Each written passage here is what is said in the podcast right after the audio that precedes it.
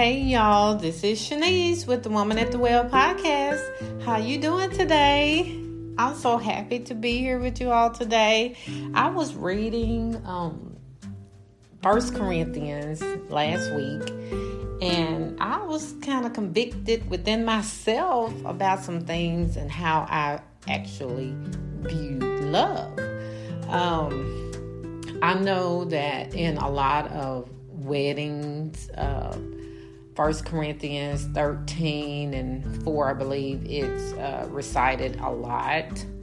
Um, 4 and 4 through 8, I believe, or 4 through 7. It's recited a lot at weddings. And um, before I began to study about and read Corinthians, I always thought like when people were saying this in the wedding at the wedding that they were uh, being all gooey and uh, it was all like oh ooh, so you um, you're in, you're gonna endure love and all this kind of stuff. I just thought of it as that way. You know, I was like, okay, so why do everybody always reach for this scripture in uh, marriage uh, ceremonies? When, but um, I looked at it at a totally different perspective and studying this, um, reading this out.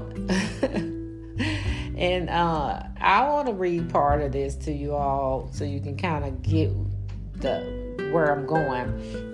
It says, I'm reading the Amplified Version, and it says that this is the excellence of love. And in 1 Corinthians 13, it says, If I speak with the tongues of men and of angels, but have not love, for others growing out of God's love for me, then I have become only a noisy gong or a clanging cymbal, just as a annoying distraction.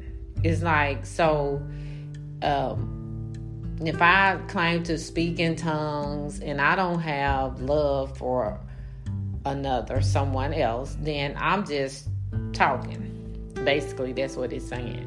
And then it says, If I have the gift of prophecy and speak a new message from God to the people and understand all mysteries and possess all knowledge, and I have all sufficient faith so that I can remove mountains, but do not have love, reaching out to others, I am nothing.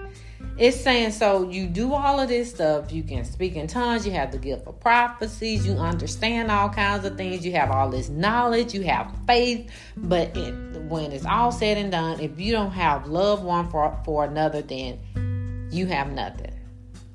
It says, If I give all my possessions to feed the poor and I surrender my body to be burned, but I do not have love, it does me no good at all. You know, like how uh, people they walk around and they talk about all of this stuff that they do for people and all this knowledge that they have, these degrees and uh, all these things that they do in the spirit. They they speak in tongues, they prophesy, they have all this faith. They out here um, volunteering and giving to the poor and doing all of this stuff, things, just doing all of these things, and they don't do not have love. Basically, he's saying you're doing this just for show just for people to see what you're doing. But if you're not doing it out of love for real, for real, then it does no good at all.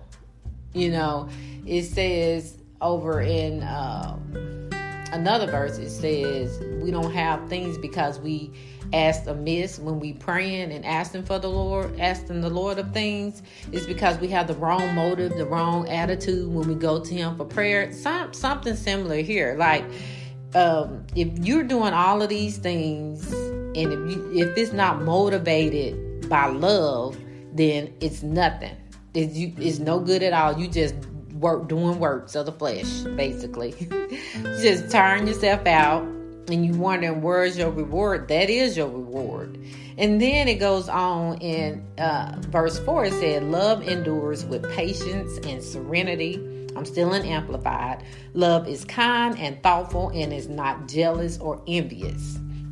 You can't say that you love someone if you jealous or envious of them I'm constantly doing self reflections, self checks on myself, you know, because sometimes I find myself leaning over into those areas and then I have to self check myself and be like, okay, Shanese, that's that's wrong. You know, because is that a spirit of love? No. So it says love does not brag and is not proud or arrogant. It's not rude is not self seeking, it is not provoked nor overly sensitive and easily angered. It does not take into account a wrong endured. Uh, it does not rejoice at injustice, but rejoices with the truth when, when right and truth prevail. Love bears all things regardless of what it comes. It believes all things, looking for the best in each person, hopes all things, remaining steadfast during difficult times, and endures all things without weakening. So when I heard this at someone's wedding, they're saying that their love is going to endure. But I was like, what about everybody else? Not just people coming together to be married uh, what about just everybody just as individuals, just as human beings? This is what we're supposed to be doing, not just with our spouses. That's the point I'm trying to get across here not just with our spouses. It says love endures with patience and serenity. Love is kind and thoughtful. We need to be like that with everybody, not just the people who we chose to spend the rest of our lives with. We need to be like that with people we meet in the grocery store, with our co-workers, with uh, people we fellowship at church every day, whomever we come in contact with on a daily basis. Then we should be extending these things to these people. Uh, it says not rude. It does not take into account wrong. It does not rejoice at injustice. Uh, it believes all things, it hopes all things, and endures all things. And then it says, Love never fails, it never fades or ends. That's verse 8, uh, chapter 13. It said, Love never fails or it never ends. And then uh, 14 starts off and it says, Now pursue love. I'm just like, what? Pursue love. And it says, all of this stuff that I just told you, then this is what you need to do. You need to pursue this.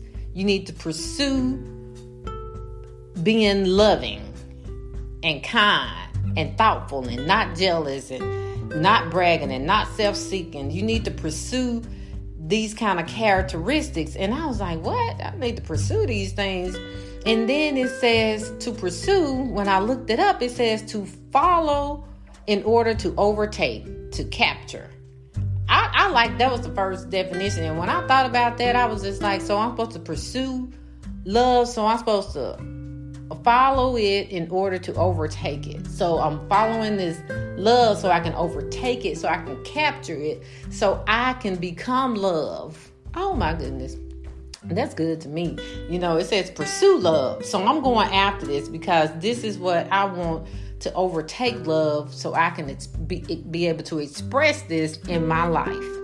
Hallelujah. Ain't that something? Because um I I me personally I've had an issue with with that because sometimes I be thinking people don't deserve uh my love or my unconditional love from them. I've, I've been like that if I be transparent. I've, I felt like that. But then, you know, as I grow older, now I think about uh, God's grace and His mercy and His love, how He first loved me, how He gave of His only begotten Son so that I may live and have a right to the tree of life and have everlasting life. You know, and so I was like, so how can I not extend that same love? to somebody else because somebody's giving it to me freely, so I should be able to give to others. I had a great day. I mean, a great time talking to you all today. Um, talking about this First Corinthians 13 and love.